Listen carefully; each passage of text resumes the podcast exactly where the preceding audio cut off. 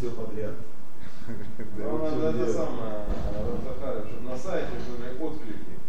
Отклики. Да, страничка откликов. Будете знать, стоит не стоит. Здесь у вас... Мысль хорошая уже тоже. Да, не, этому парню, который вам сделал, пусть он сделает какую-то ссылку на отклики. и Все. Сколько человек было там, сколько кто. Ну да, что такое надо? Будете знать, если людям нравится. То, беседа.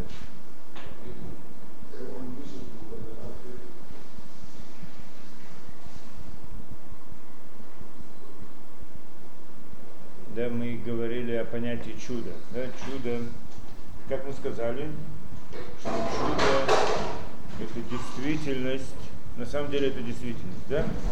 Это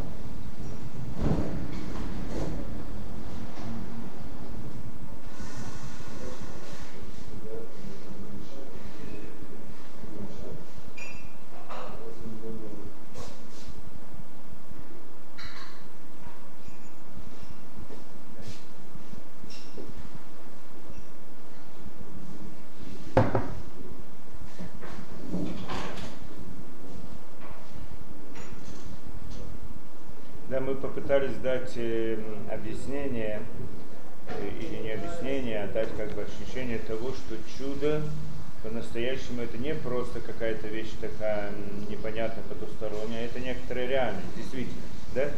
Так мы пытались Скрытое скрытое, скрытое чудо. И природа это тоже скрытое чудо, а то, что не природа, а то, что не природа, это тоже чудо. И, и то, что чудо, то, что мы понимаем его открытое, или то, что тоже чудо, но мы называем его скрытым, как Ханука, да, как э, Пурим. Мы говорили, есть два вида чудес, Ханука и Пурим. И еще плюс к этому природа.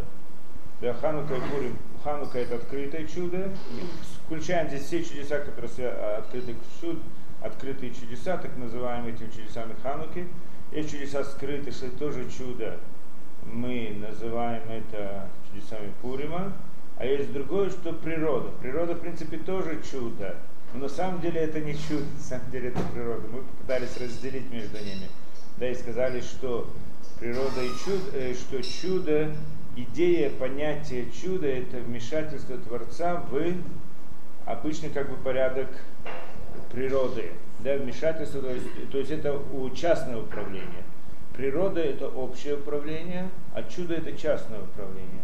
То есть когда Кадош Бараху делает некоторые действия именно для этого человека в результате с каким-то его поведением или так далее, да, с каким-то расчетом определенным, да, а, не в, а не в смысле законов природы. Так вот это действие Творца, оно может быть открытым чудом, оно может быть скрытым, как Пурим, но это не природа, совсем другое, это противоположно природе. Да, и мы говорили, что чудеса даже скрытые, оно отличается от чуда скрытого природы, потому что чудо скрытое, Пурима, она в принципе а немножко открывается. Когда Бараху делает его, чем больше там чуда, тем больше раскрывается там Творец. То есть мы видим его управление, да, частное управление. Вот. Чем больше есть чуда, тем больше раскрывается Творец. А в природе наоборот мы сказали, что чем больше чуда, тем больше скрыт Творец. Да? Что каждый раз, что камень падает, это же чудо. Но каждый раз, что он падает еще раз, для нас это доказательство того, что нет Творца. Ну, для тех, кто хочет это увидеть. Каждое последующее чудо, это, в принципе, э, да, эм, да, каждое последующее чудо, оно скрывает Творца еще больше. Да, теперь мы разберем, в принципе, какое имеет это отношение к людям. Как люди должны к этому относиться? Это вопрос, да? Значит, если мы пришли к выводу, что чудо это реальность, да, некоторая действительность, вопрос, как к этому относиться, что это значит? То, э, во-первых, так, э, почему Кадош Баруху делает чудеса?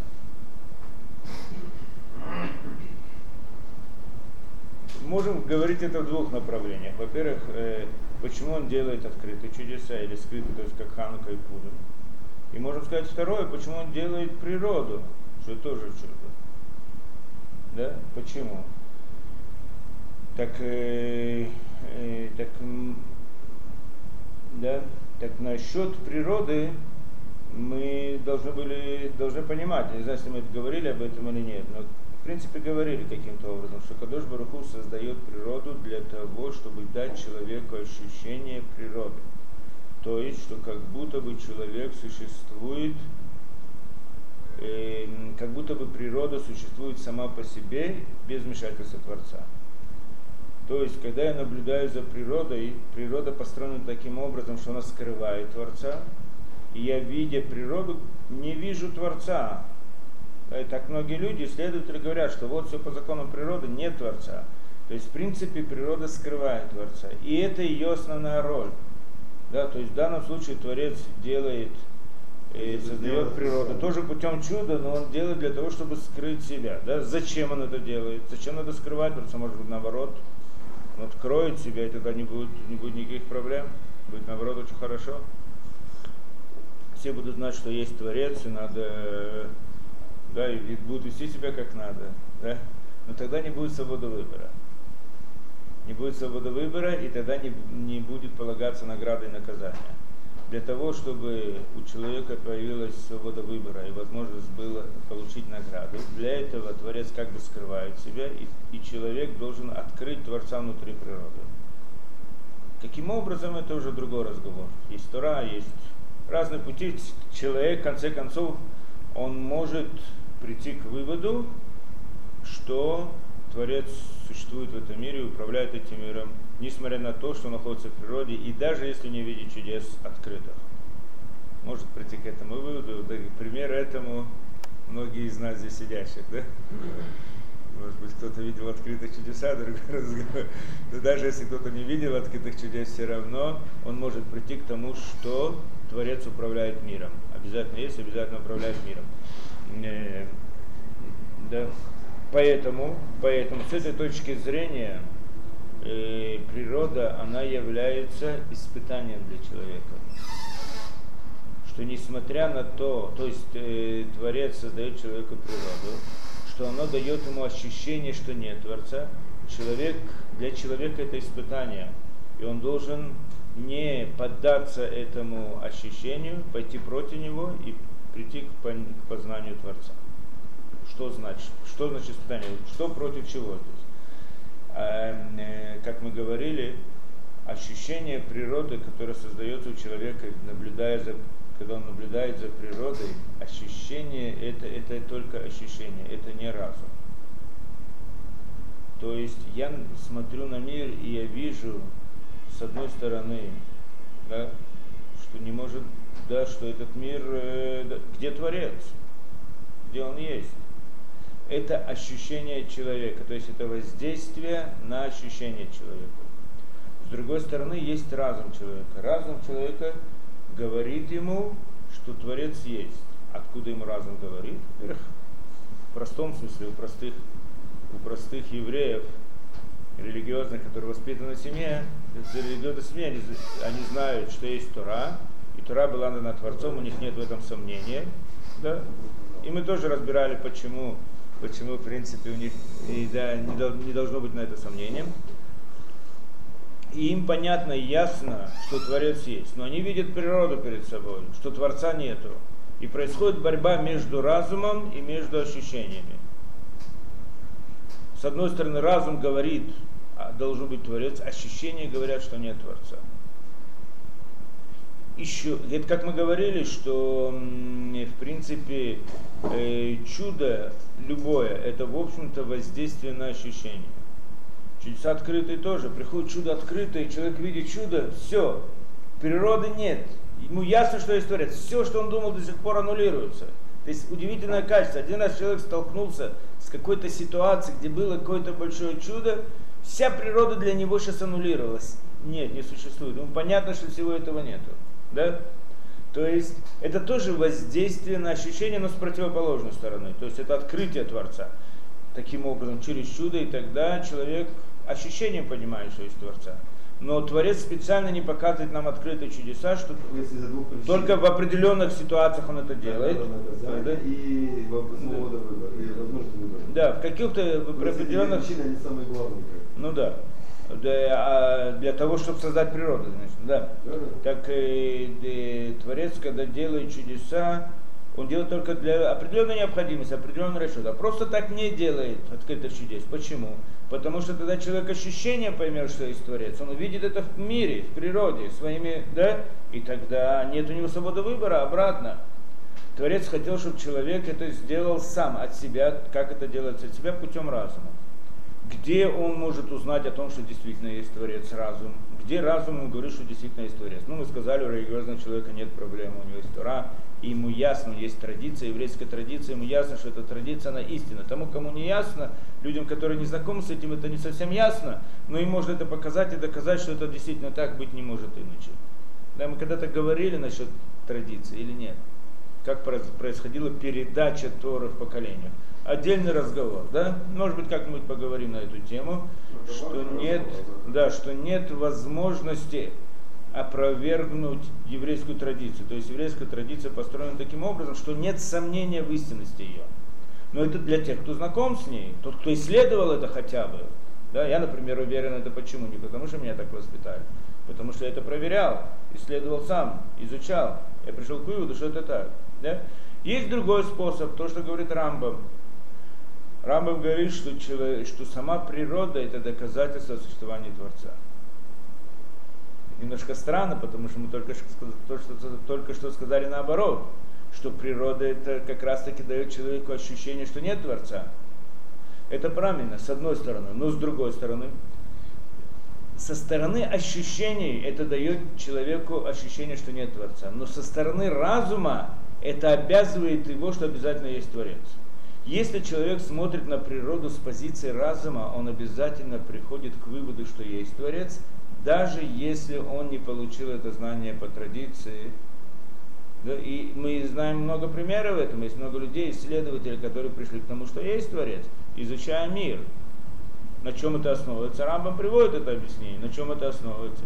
Что когда человек видит структуру очень сложную, смотрит на весь мир, он видит перед собой некий механизм, который работает очень точно.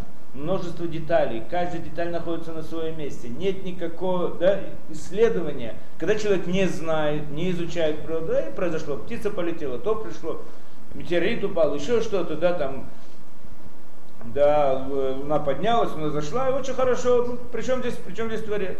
Но когда начинает исследовать и видит, по каким четким и точным законам все это происходит, что нет никакого малейшего отклонения от правил, да, то есть все подчиняется определенным правилам.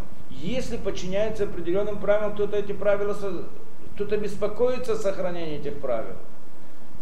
Простая вещь, не может быть, не может, не может быть порядка из беспорядка. Это один из принципов. Да, из хаоса не может возникнуть порядок. порядок. Да. Если мы видим все в мире, все в мире упорядочено, да, упорядочено, есть да, удивительный порядок в мире, и все точно, и все четко, то ясно, что кто-то это создает. Да, что кто-то следует это. Я не хочу сейчас приводить, мы тоже как-нибудь поговорим на эту тему, я не знаю, не говорили или нет. Есть много примеров, это может это доказать эту идею, есть много сторон, есть спор по этому поводу между философами этим, философами этим, но я сейчас не, хожу, не хочу входить в эту тему. Но в принципе простая вещь, если человек заходит в комнату, видит, что она убрана и чистая, и все это, да, он там не был несколько дней. Явно, что кто-то ее убрал. Ему ясно это, да? Человек находит часы, да, марсианин прилетел на, на Землю, видел часы он там проследовал, исследовал все до конца, все шурупчики, все там, скажем, механически, допустим, попроще. Да, и видел все, он может прийти к выводу, понять, для чего они сделаны. Если он понимает, для чего они сделаны, значит обязательно это кто-то сделал. Не может быть само по себе случайно. Да, то есть возможность или кто-то сделал, или это случайно.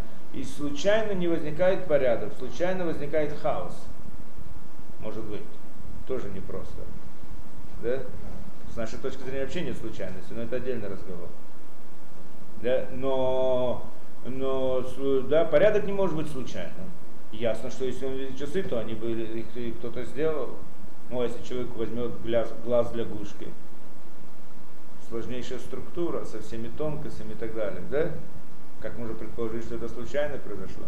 Обязательно кто-то это сделал. Точно так же, как часы. Часы, если я не могу предположить, да, предположим, кто-то сделал, почему глаз лягушки, а любой организм, любая клетка, человека, вся вселенная, все построено очень то, да? Когда я вижу механизм очень удивительный, я обязательно приду к выводу, что не может быть, что все вот это произошло само по себе, случайно. Нет такой возможности. Это разум мне говорит. Многие люди пришли к этому без веры в Бога, без всякого понятия, без того, чтобы кто-то их воспитывал. Просто из э, рассуждений пришли к этому. Путем созерцания. Путем созерцания. То, что говорит Рамбам, в общем-то. С другой стороны, я смотрю на природу и вижу, что все работает само по себе. Как же так? Само по себе нет, кто бы что-либо двигал. Значит, нет здесь Творца. И два эти взгляда, они, в общем-то, воюют или, да, на противоборстве внутри человека. Один взгляд ощущений, я вижу, что нет Творца, а другой взгляд разума, я вижу, что есть Творец.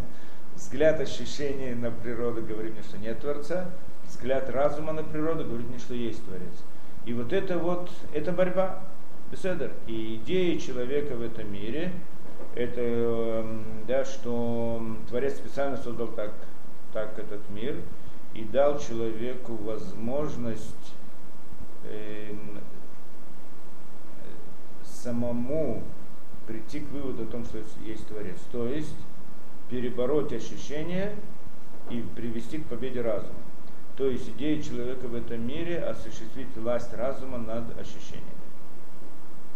Поэтому мы видим, что вся еврейская религия, она построена в принципе на разуме. Все доказывается, все показывается. Мы не, несмотря на то, что есть чудеса открытые и в истории и так далее, мы никогда не ссылаемся на них как доказательства. То, что было при переходе из Египта, мы говорили, то, что было 10 казней и переход через море, то, что мы разбирали, что это было доказательство действительности Творца. Мы сказали, что это доказательство, которое принял фараон, но не евреи. Это говорили, да? Что евреи не приняли. Они приняли только тогда, когда были на горе Синай и получили это по пророчеству. Что это совершенно другая система. Это доказательство не через ощущение, а через, а через э, разум. Совершенно другое тоже надо разобрать отдельно. Беседа, да? Получается, на самом деле, так Творец создал человека, дал ему разум и дал ему ощущение, сказал, что разум должен победить ощущение. И так все мецвод построены на этом. Что человек выполняет мецвод, он понимает, что это надо, но с другой стороны, он хочет, у него ощущение требует от него другого. И есть противоречие между его желанием, между его ощущением, между его эмоциями и между тем, что он понимает, что надо. Расскажу историю, если хотите. Удивительно. Чудо, чудо открытое. Недавно произошло. Да, что-то удивительное. Человек много лет, у него э, много лет, не знаю сколько, много лет, в принципе, не было детей. И он приходил ко мне, и разные это пришел, что помолились за него, что благословление и так далее, и так далее. Да? Не было детей у человека, жена делала все проверки, все, ну ясно, да? Нет детей. Эм, а он, значит, Бальчува, то есть делал шум, да? Э, жена его очень религиозная, он так за женой тоже потянулся, но, но были вещи, которые были очень трудны. То есть в субботу он соблюдал, э, соблюдает, там это еще что-то делает, все, что надо, он делает, но одна из проблем, которую Патила мне говорил это в свое время, что не может говорить благословление. Проход на еду. Он работает на работе, где я должен, беру, кушаю, и все. Но что я буду каждый раз говорить броху, не могу. Человек не может. Для многих людей это не проблема, но для него это удивительная проблема. Не могу. Не может человек говорить брахот, на благословление на еду. Ужасно трудно. И, и он мне еще помню, тогда говорил, вот я как-нибудь я постараюсь, может быть я смогу. Я, да, да, не мог сделать. И один раз он значит, был какого-то равина, одного из этого, да, садика, кто-то ему сказал что-то насчет благословения, и он вдруг понял, понял, что видно, он, от него что-то требуется, и он должен принять на себя что-то, если он хочет, чтобы у него были дети, он должен принять на себя что-то. Так он решил, да, так он понял.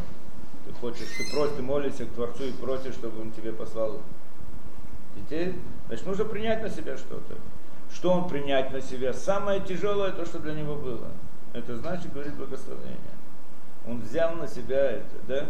брать благословение.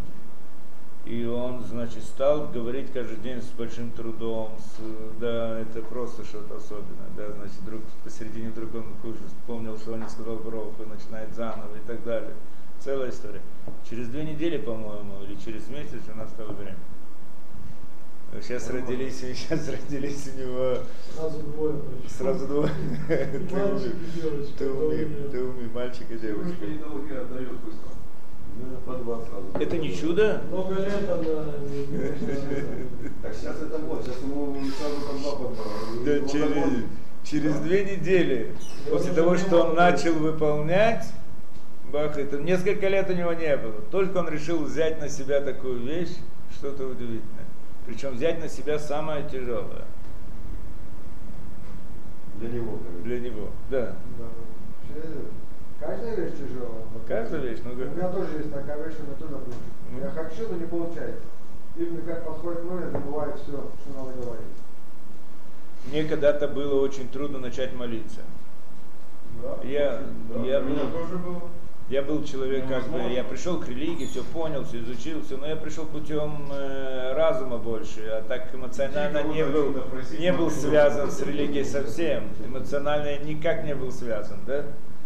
И в какой-то момент я понял, что нужно молиться, молиться, но для меня это казалось дико, стоять перед стенкой, что-то бубнить. Ну, если я кому-то что-то говорю, я еще могу, а просто Да. так перед стенкой, и что-то было ужасно трудно. В какой-то момент я тоже это, значит, переборол это, да. Но вначале это было так, все непросто. Да, но если человек понимает, что это важно, что это необходимо, что это разум, это истина, человек не может идти против истины. Он может это отложить на день, два, три, неделю, год. Главное, э, есть, принципе, не опоздать, не опоздать в жизни. Главное не опоздать в жизни. Да? То есть это в своей психологии он это делает. На самом деле тоже проблема. Да, он откладывает, так может и жизнь пройти, будет откладывать, откладывать, да.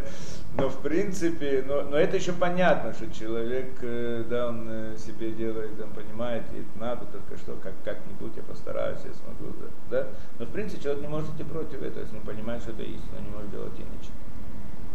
То есть Понятно. просто иногда трудно начать, допустим, молиться или что. Человек может просто какое-то время не может физически начать это делать, потому что он просто хочет постепенно, пока если он разумом полностью не постигнет, что же я это делаю, почему я это делаю и так далее. Может быть, просто до конца человек перед тем, как не может молиться начать, еще не достиг полностью этого, как бы, Можно так сказать, я не знаю, если это совсем так. По-моему, э, ну, в каком-то смысле.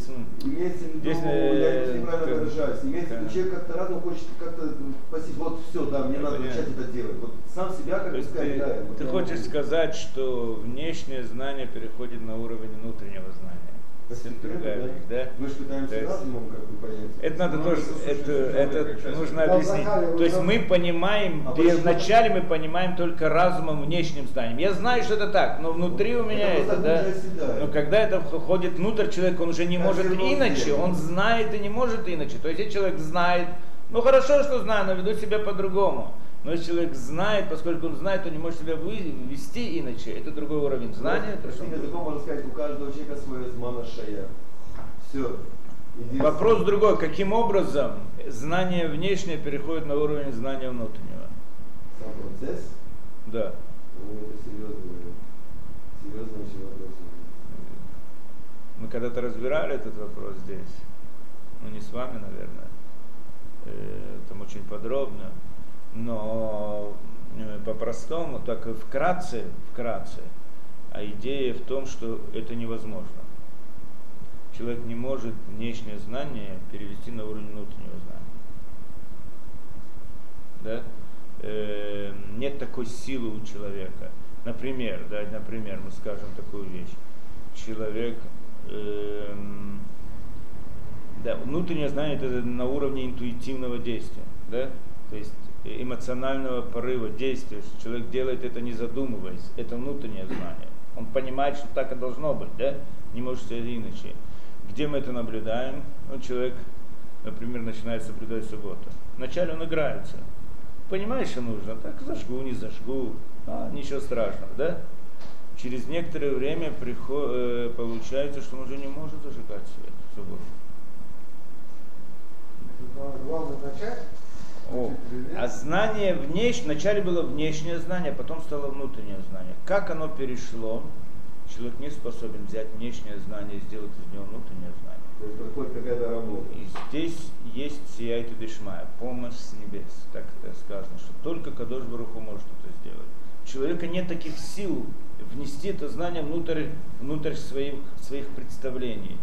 Но что это, это а некоторое чудо само по себе, что Кадош Баруху это делает с человеком. При условии, что человек использует до конца свои внешние силы.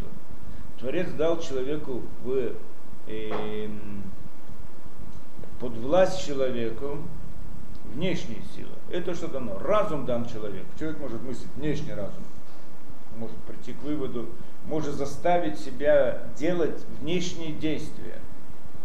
Человек не может себя заставить любить кого-то, но он может заставить себя вести так, как человек, как любящий человек ведет себя. Да? Человек не может заставить себя, чтобы он внутренне ощущал, что это необходимо, что иначе быть не может. Но он может внешне себя заставить так себя вести, так делать. Так если человек прилагает усилия во внешнем мире, чтобы вести себя в соответствии с истинной Торой, то в какой-то момент, если он делает это в максимальной форме, и он достигает этого, да, он заслужил этого, то есть своими действиями, тогда Кадош Баруху переводит это знание на уровень внутренний. И тогда дается ему новый этап, новые задачи, новые проблемы. А это уже значит закончено. Он с этим, он уже не должен себя заставлять ничего. Это, это его внутреннее побуждение. Он, он не может себя, себя вести иначе. Это перестает быть для него испытанием, так назовем, да? Не перестает быть для него проверкой, это становится и внутренней сутью, перед ним появляются новые задачи. Но этот переход из внешнего знания во внутреннее знание, оно, это чудо, которое Кадыш Браху делает человеку. Да? Э, и так и поэтому, когда человек старается, скажем, начинает молиться, вначале он молится просто так, потому что он понимает, что надо что-то прочитать, так он это читает и старается и так далее. В какой-то момент у него это становится внутренней необходимостью. Не может себя иначе вести. Внутренняя необходимость, там тоже есть много уровней. Не так просто, да?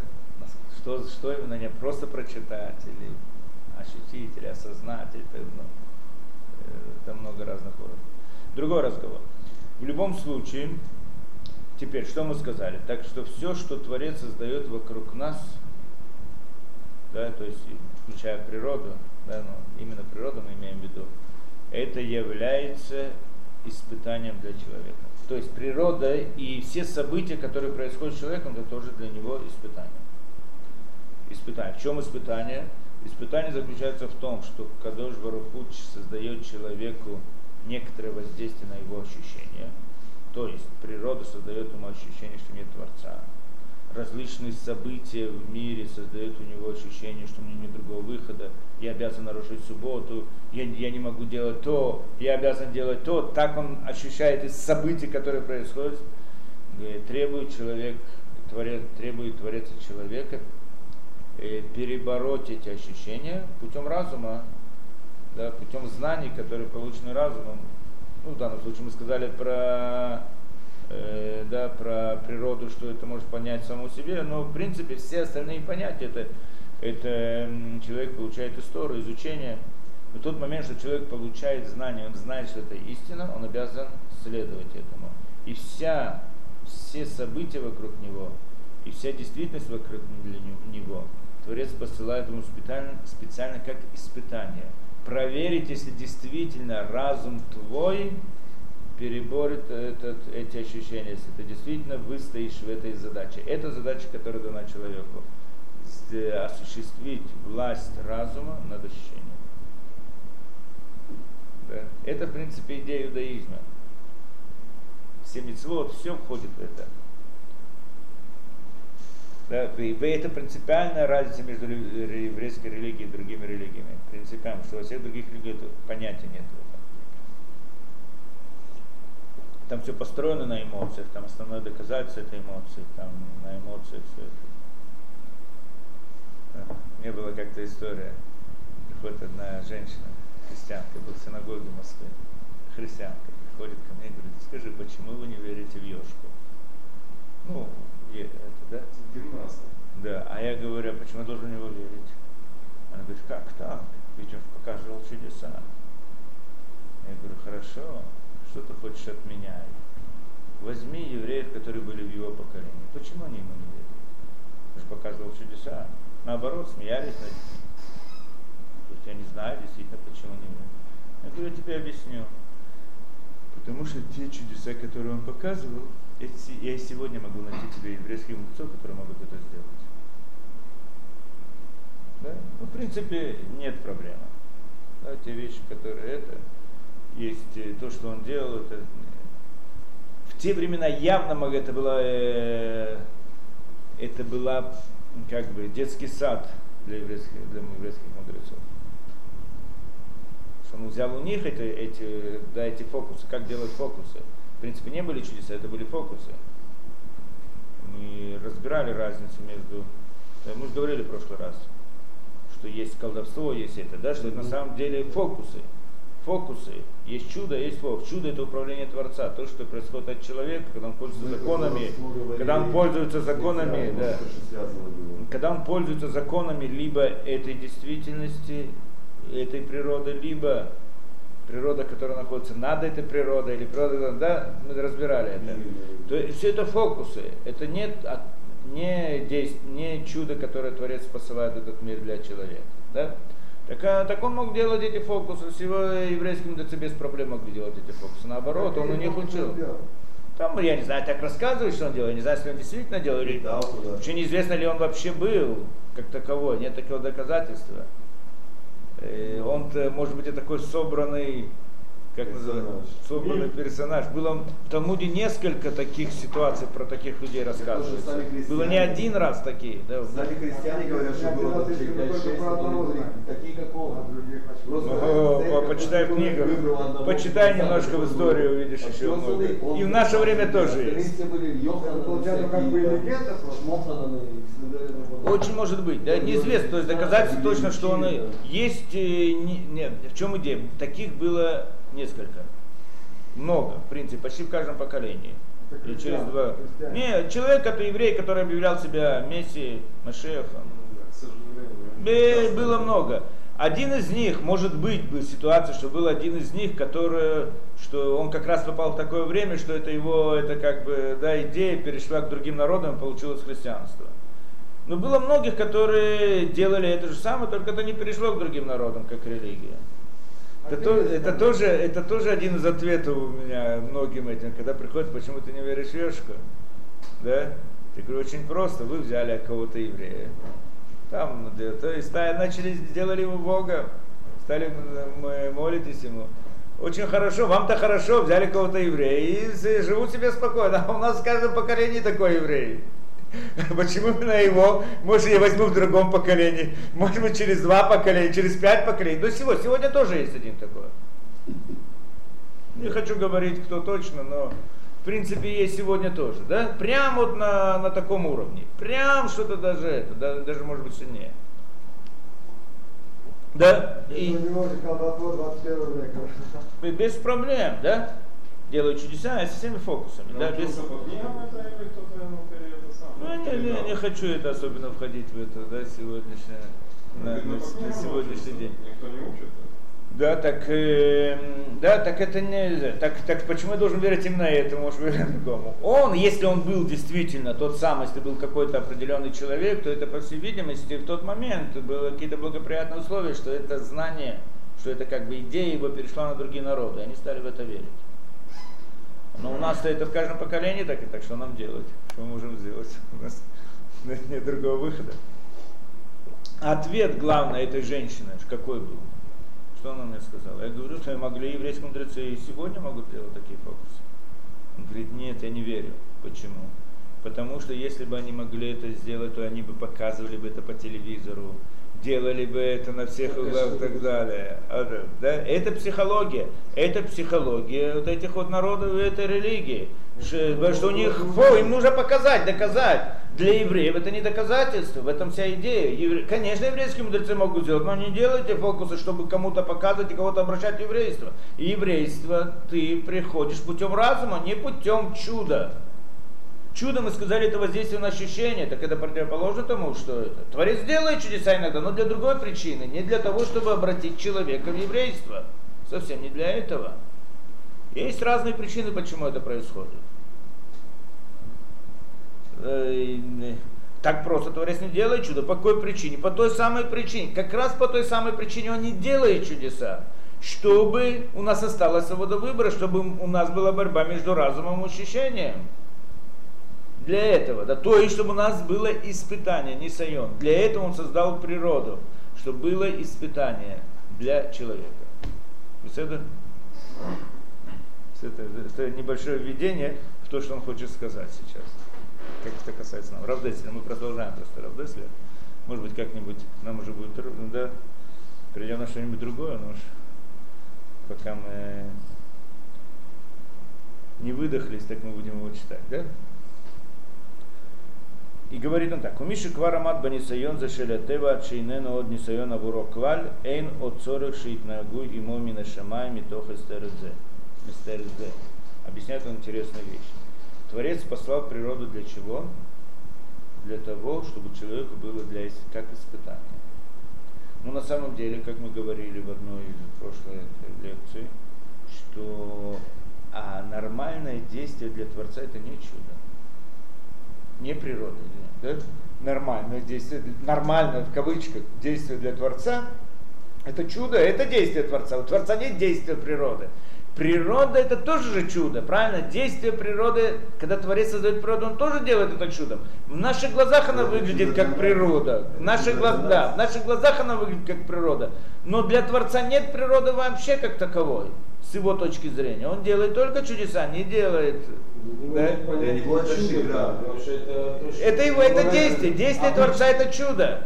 Это понятно, да? Теперь, если так, то э, он с нами как бы играется, создает нам так, своим чудом такое, такую вещь, то есть природу, что мы думаем, что это не чудо. Прятки, прятки. Да, скрывает себя, как мы сказали. Для чего он это делает? Чтобы у человека было испытание, да, как мы сказали, и свобода выбора. Очень хорошо, но если человек устоял в этом испытании, если человек во всех ситуациях переборол, и в конце концов, как мы сказали, это знание из внешнего знания перешло на уровень внутренний, что человек осознает до конца и понимает, что это так, и он ведет себя в соответствии с тем, что природа на самом деле это действие Творца, и нет как таковой природы самой по себе, что есть только Творец, и только от него все зависит. В тот момент, что ему все это ясно, он устоял, что тогда? Тогда уже нет необходимости, чтобы Творец вел себя с ним путем природы. И тогда такой человек может видеть чудеса. О, что тогда Творец может с ним вести себя по-другому. Зачем ему нужно играться в кавычках с ним, да?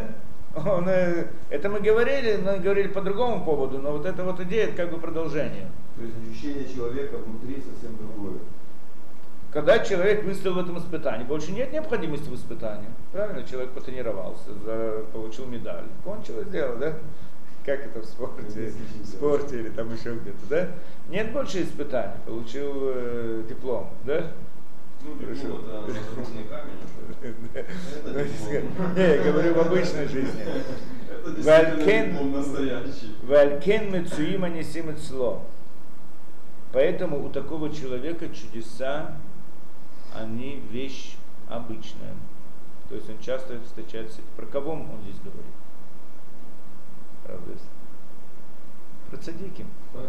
Цадиким, праведники. Цадик, да?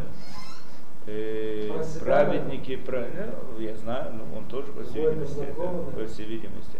То есть праведники, которые еврейского народа, праведники, мудрецы Торы, изучавшие Торы, выполняющие до конца и отдав всю жизнь ради Торы, для них, в конце концов, природы как таковой не существует. Не только то, что они ее, они не видят, они видят природу и понимают, что это на самом деле есть только Творец. То есть они как бы природу не видят, с одной стороны. Но они также, Творец им не показывает природу. У них часто происходят чудеса, что им не нужно делать это скрыто. Они это видят. То есть все остальные вокруг не видят. Потому что не заслужили это. То есть получается, чтобы увидеть чудо, надо это заслужить. То есть чудо не посылается, чтобы доказать человеку, что есть Творец. Это не так. Это не, не как в этих, да. Наоборот, человек не видит чуда. И после того, что он пришел к выводу, что есть Творец, только после этого Творец может открыться перед ним и не показывать ему чудо. То есть чудо идет, у него другой, другая цель совсем. И это мы видели действительно, где мы это видим. Ну, в Талмуде мы видим это много. Вайну дома Раби Ханина Бендуса, и то, что сказал Раби Ханина Бендуса, известная история, да, в море, Тайнис. Миша Амар Лишемен Вейдлок, Уйомар Лихом Чидлок.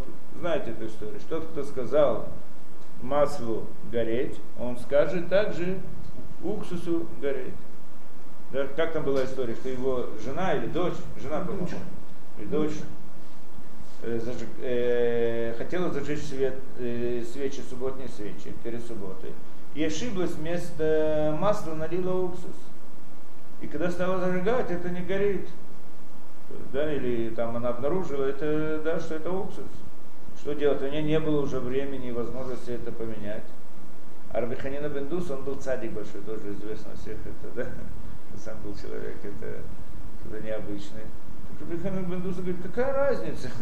Почему масло горит? Тот, кто сказал масло горит, он скажет, если ему уксусу гореть, какая разница?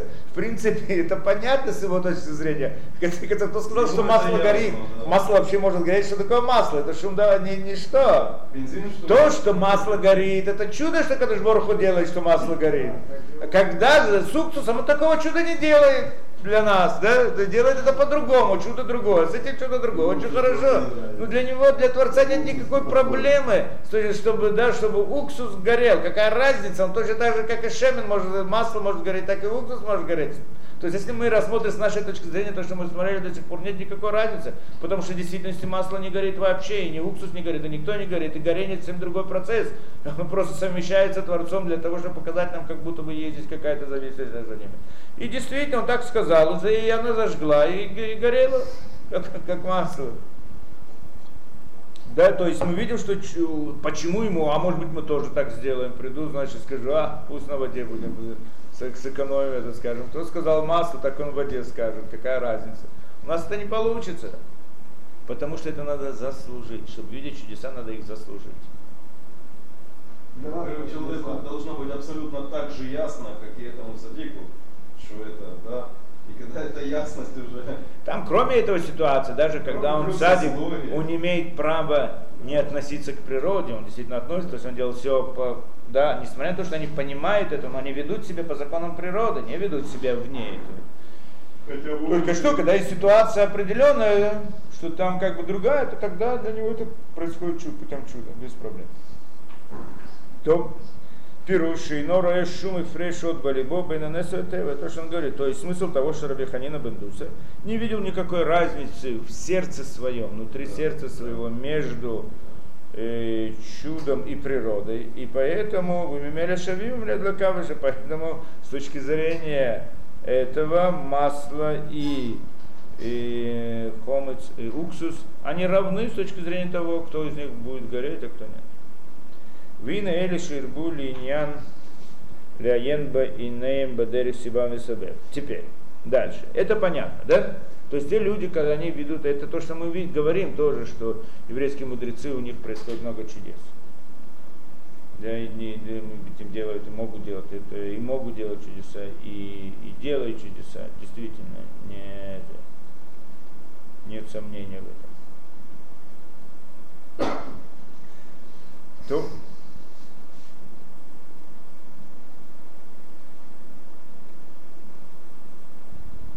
А тот, кто ведет себя, это еще одна точка зрения, почему Творец ведет себя путем чуда с праведниками. Что праведники, они аннулируют природу внутри самих себя. То есть, когда человек не ведет себя по законам природы сам, то есть он идет по законам Торы, это тоже путем чуда. Что вдруг человек начинает одевать филин, выполнять какие-то митцво, делать это, это где-то в законах природы это записано, что надо это делать. То есть все, все мицвод, которые человек выполняет, он в принципе идет против своей природы. Да нет в природе такого, что нельзя кушать некошерное. Это кто-то хочет объяснить, что некошерное, оно, поле, оно, э, оно вредно для здоровья, и поэтому приказали кушать кошерное, всякие глупости. Да? Но еврейской, в еврейской традиции это не так. В еврейской традиции не кошерное, оно может быть и здоровое, совсем не, не принципиально. Что свинина. да, что Творец хотел у, э, всех другие народы, всем другим народам он разрешил, так что ему наплевать на них, пускай умирают, Да. евреи. Это же ну, Может быть, какая-то пища нездоровая, но нет сомнений, здоровая, нездоровая. Ясно, что кошерная пища здоровая. Это. Это понятно, поскольку Творец не скажет евреям кушать то, что не, то, что нездоровое. Это понятно. Но наоборот, совсем не обязательно. Да? То есть не кошерное тоже может быть здоровое, наверное. Да? Но он влияет на разум. То, Душу. э, на- Ну, э, друг- другой разговор, не будем в это входить. Да? Но с точки зрения природы нет никакой необходим, да, необходимости соблюдать кашрут. Без проблем. Душу, а Да. разум. Да? С точки зрения природы нет никакого, против, нет никакой, никакого противоречия в этом. То есть не- с точки зрения природы нет никакой необходимости соблюдать кошерность. Ясно, что нет никакого, вообще непонятно, что значит молиться. Глупость какая-то. С точки зрения природы совершенно непонятно. Отбивать. филин, субботу соблюдать. Зачем? Нужно наоборот. Хотите, расскажу еще историю? Не знаю. Про субботу. Про субботу. У меня был один знакомый в Москве. Тоже удивительная вещь. А он работал на, э, на такой машине, как это грузовая машина. На базаре, знаете, там базары, Измайловые. Измайловые там всякие. эти, да. машина? Грузовая машина. Так кому нужно было на базаре какую-то вещь, так он, значит, грузили на него. А, И, ну, грузили, да, грузили Небольшой, и да. привозили, да, дальше грузовая машина. И вот он нашел какое-то место, там рядом с базаром стоит там, значит, когда кому нужно, зовет его. За ним появилась очередь, один пришел, другой пришел, разные там местные, там русские, еще кто-то, да. И там уже была очередь такая длинная каждый день. Да, приходит кто-то, берет по очереди. То, и основная работа, основной заработок был в субботу. Понятно. базарный день, Базарный день, суббота это основной заработок, и зарабатывает на всю неделю. А он стал соблюдать митцвот, ему было очень тяжело. Как же так он в субботу работает? Он должен прекратить это дело. И так, и так. Но с другой стороны, ему нужно что-то кушать, и семья, кормить семью, что он будет делать? И он, как бы, я м, с ним как бы много долгое время общался на эту тему. И он, значит, решил в какой-то момент все, что он прекращает. Будь что будет. Так не будет у него так, я не знаю, что он будет делать. Во всяком случае, он больше нарушать не будет. И приходил только в обычные дни. И что получилось? Так вот, значит, обычные все остальные находятся, приходят в субботу, а он приходит только в середине недели. И в середине недели нет много работы, так и большая очередь. И он может где-то там стоит, там в середине очереди или в конце очереди. Но что, поскольку он человек был очень прямой, э, кроме того, кроме того, что он религиозно стал, э, по природе такой сам был человек прямой, хороших качеств таких. Так э, люди, которые там на базаре были и хотели это, они предпочитали его. И всегда, когда они подъезжали, они не шли в очередь это, а просили его, стали просить его, чтобы он привозил. И получается, что все остальные стоят, а его постоянно берут. И таким образом, он в конце концов, после того, что он перестал нарушать субботу, он стал зарабатывать то же самое или даже больше. Да? Как раз то, что, то, что, то, что обещано. Там человек, это, это чудо. Но с точки зрения природы, э, нормального взгляда, непонятно, почему он должен прекратить работать в субботу. Как раз таки наоборот. То есть получается, что всякие, вся действия человека, все действие человека, все мецвод человека, они направлены против природы человека. Его внутренней сути. И человек, когда человек выполняет мецвод, он в принципе сам по себе делает чудо внутри самого себя. Он как бы нарушает природу. Если кто-нибудь сделает исследование физиологическое, он будет в большой проблеме. Я вам скажу, то есть это проблема серьезная. Мы приводили пример этот не один раз. Приходят двое, человек и собака, с прогулки. Оба уставшие, оба голодные. Значит, перед ними такой столик, на столике булочка, бутерброд такой вкусный. Под столом кусок мяса. Да? Что происходит? Собака видит, да, у нее сразу происходит раздражение, выделяется слюна, желудочные соки, мышцы сокращаются, она бежит туда, хват и кушает это, правильно? Все понятно, можно объяснить все с точки зрения физиологии на детальном уровне. Человек то же самое, в принципе, он увидел эту булочку, ему этого захотелось, слюна выделяется, желудочный сок выделяется, все происходит, мышцы сокращаются, наш бежит. Посередине вдруг он вспомнил, или кто-то ему сказал, или узнал, что эта булка не кошерная. Или не принадлежит ему чья-то, это гейт, да. И он, значит, посередине дороги останавливается, говорит, я не буду кушать. Спрашивается, что произошло. Если мы с точки зрения физиологии проверим все процессы внутри организма человека, мы придем к проблеме. Чем в этом смысле тело человека отличается от тела, от тела собаки? Собаке все понятно, все шло по законам природы, правильно? Никто не придет к собаке, потом скажет, почему ты съела мясо. Да, ну, хозяину будут претензии или кому-то оставил. Да. А, ну да, это.